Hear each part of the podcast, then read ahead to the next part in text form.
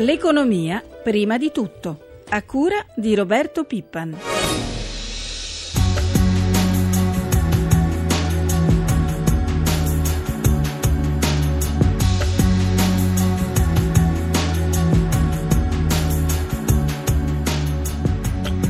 Per la legge di stabilità è in arrivo una maratona alla Camera, ma Laura voterà solo dopo il voto di fiducia al governo e se dallo spread arrivano buone notizie siamo sotto i 230 punti base e davanti alla Spagna, Banca Italia ci ricorda che i prestiti alle imprese sono al minimo storico, meno 4,9% in un anno.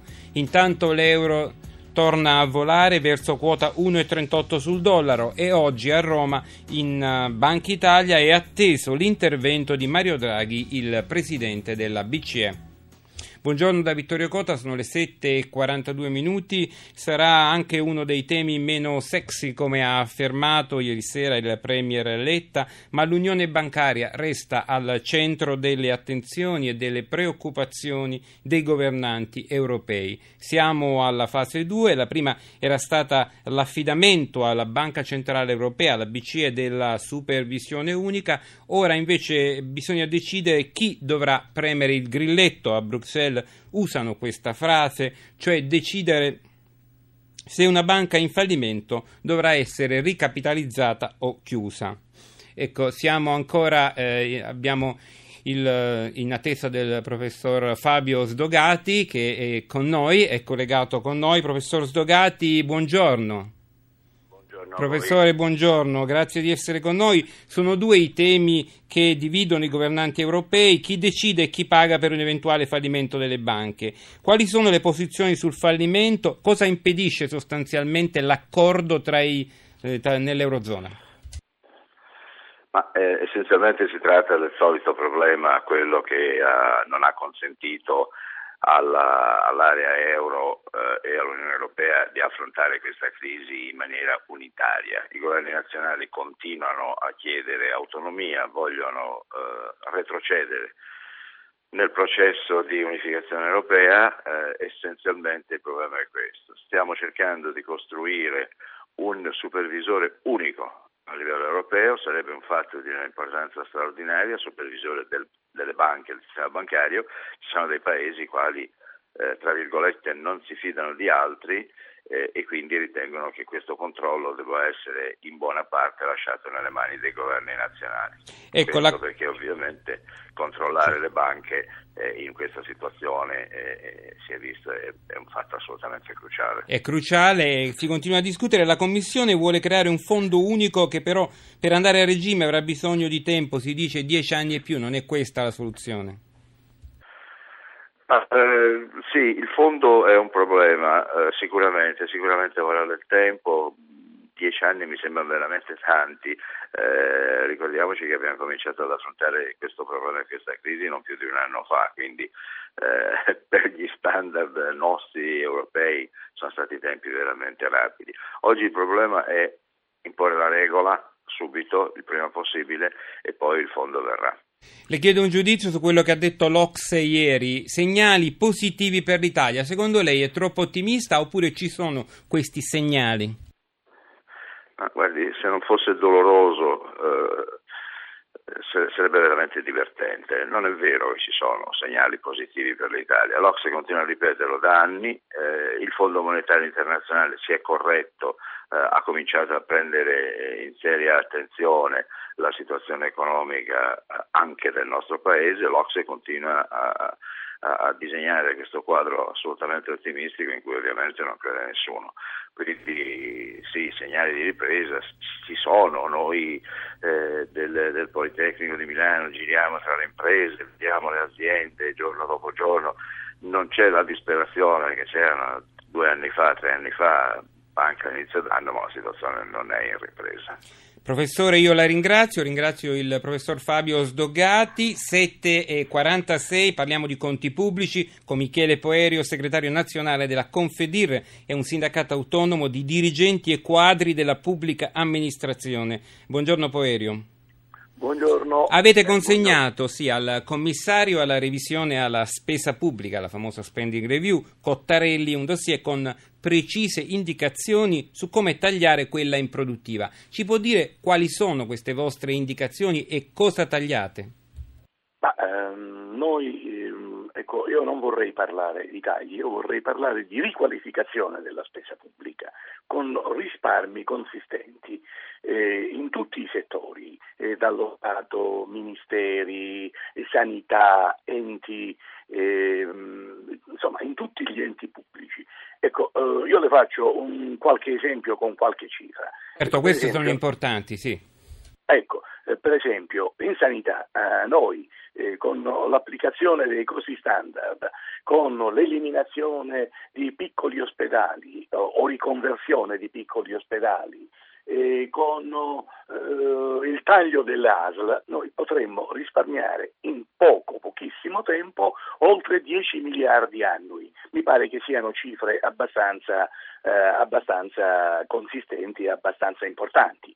Ecco, in altri settori, eh, per esempio, ecco, eh, le parlo oh, delle regioni, ehm, assemblando, eh, accorpando le delegazioni regionali, per esempio, che ci sono all'estero, ce ne sono ben 157 di delegazioni regionali. Ma che cosa dobbiamo farcene? Sarebbe opportuno che queste dele- delegazioni stessero nelle ambasciate e nei consolati a Bruxelles abbiamo altrettante delegazioni regionali, non è assolutamente possibile. E poi puntiamo alla eliminazione delle regioni a statuto speciale che ad oggi, eh, nel 2013, non hanno più ragione d'essere e regioni che, eh, a statuto speciale che sappiamo sono delle vere e proprie idrovore eh, di Patrini. In tutto, in 3-4 anni, quanto si potrebbe risparmiare a vostro giudizio?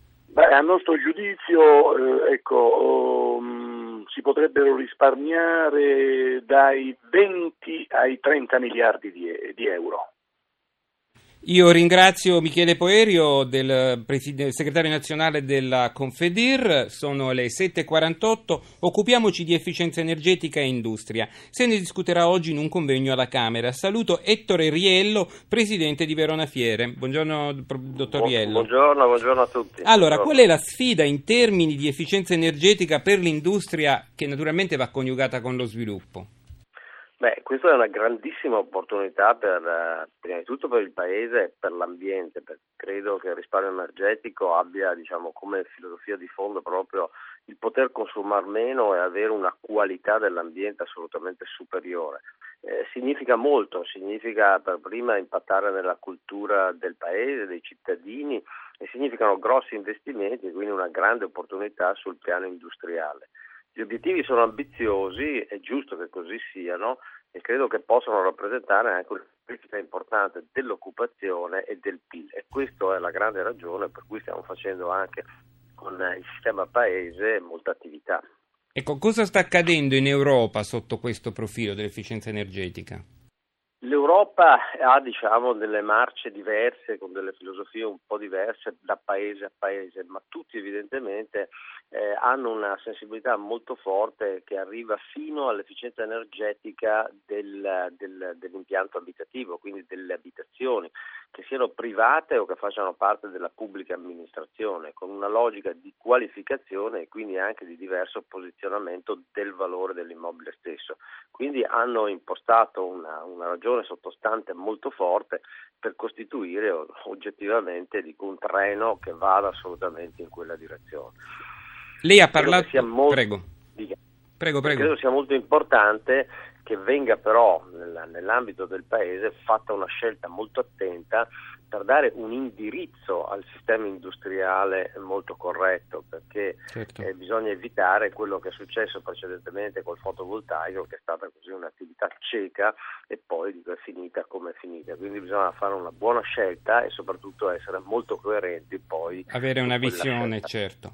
Lei parla di una strategia che ha un doppio orizzonte temporale, il 2020 e il 2050. Cosa significa concretamente? Beh, sono diciamo, due obiettivi molto diversi. Il 2020 sono tre obiettivi. Uno riguarda la riduzione de, de, delle emissioni di gas serra del 20%, poi c'è un 20% del fabbisogno che deve provenire dalle energie rinnovabili e un 20% dell'efficienza energetica. Questo è l'obiettivo 2020 che è molto ambizioso ovviamente. Ancora di più lo è quello del 2050 che vorrei, si vorrebbe raggiungere almeno l'80% di fonti rinnovabili. Quindi credo che questo sia un obiettivo veramente molto forte, ma eh, credo che anche da qui al 2050 l'opportunità tecnologica sia sicuramente molto diversa da quella di oggi. Ecco. Quindi questo credo sia veramente una grandissima opportunità per il Paese, che sicuramente è un Paese eh, carico di idee e di iniziative, ecco, certamente come dicevo deve essere fatta una scelta su, su quello che è eh, l'obiettivo specifico ring- del Paese eh, con certo. grande coerenza. Certo, io ringrazio Ettore Riello, Presidente di Verona Fiere, 752 saluto l'amministratore unico di Enav, l'ente di assistenza al volo Massimo Garbini, buongiorno Garbini. Buongiorno a voi, vi buongiorno siete, ai radioascoltatori. Grazie, vi siete aggiudicati la gara internazionale per supportare lo sviluppo del Dubai World Center Airport che tipo di lavoro andrete a fare negli Emirati?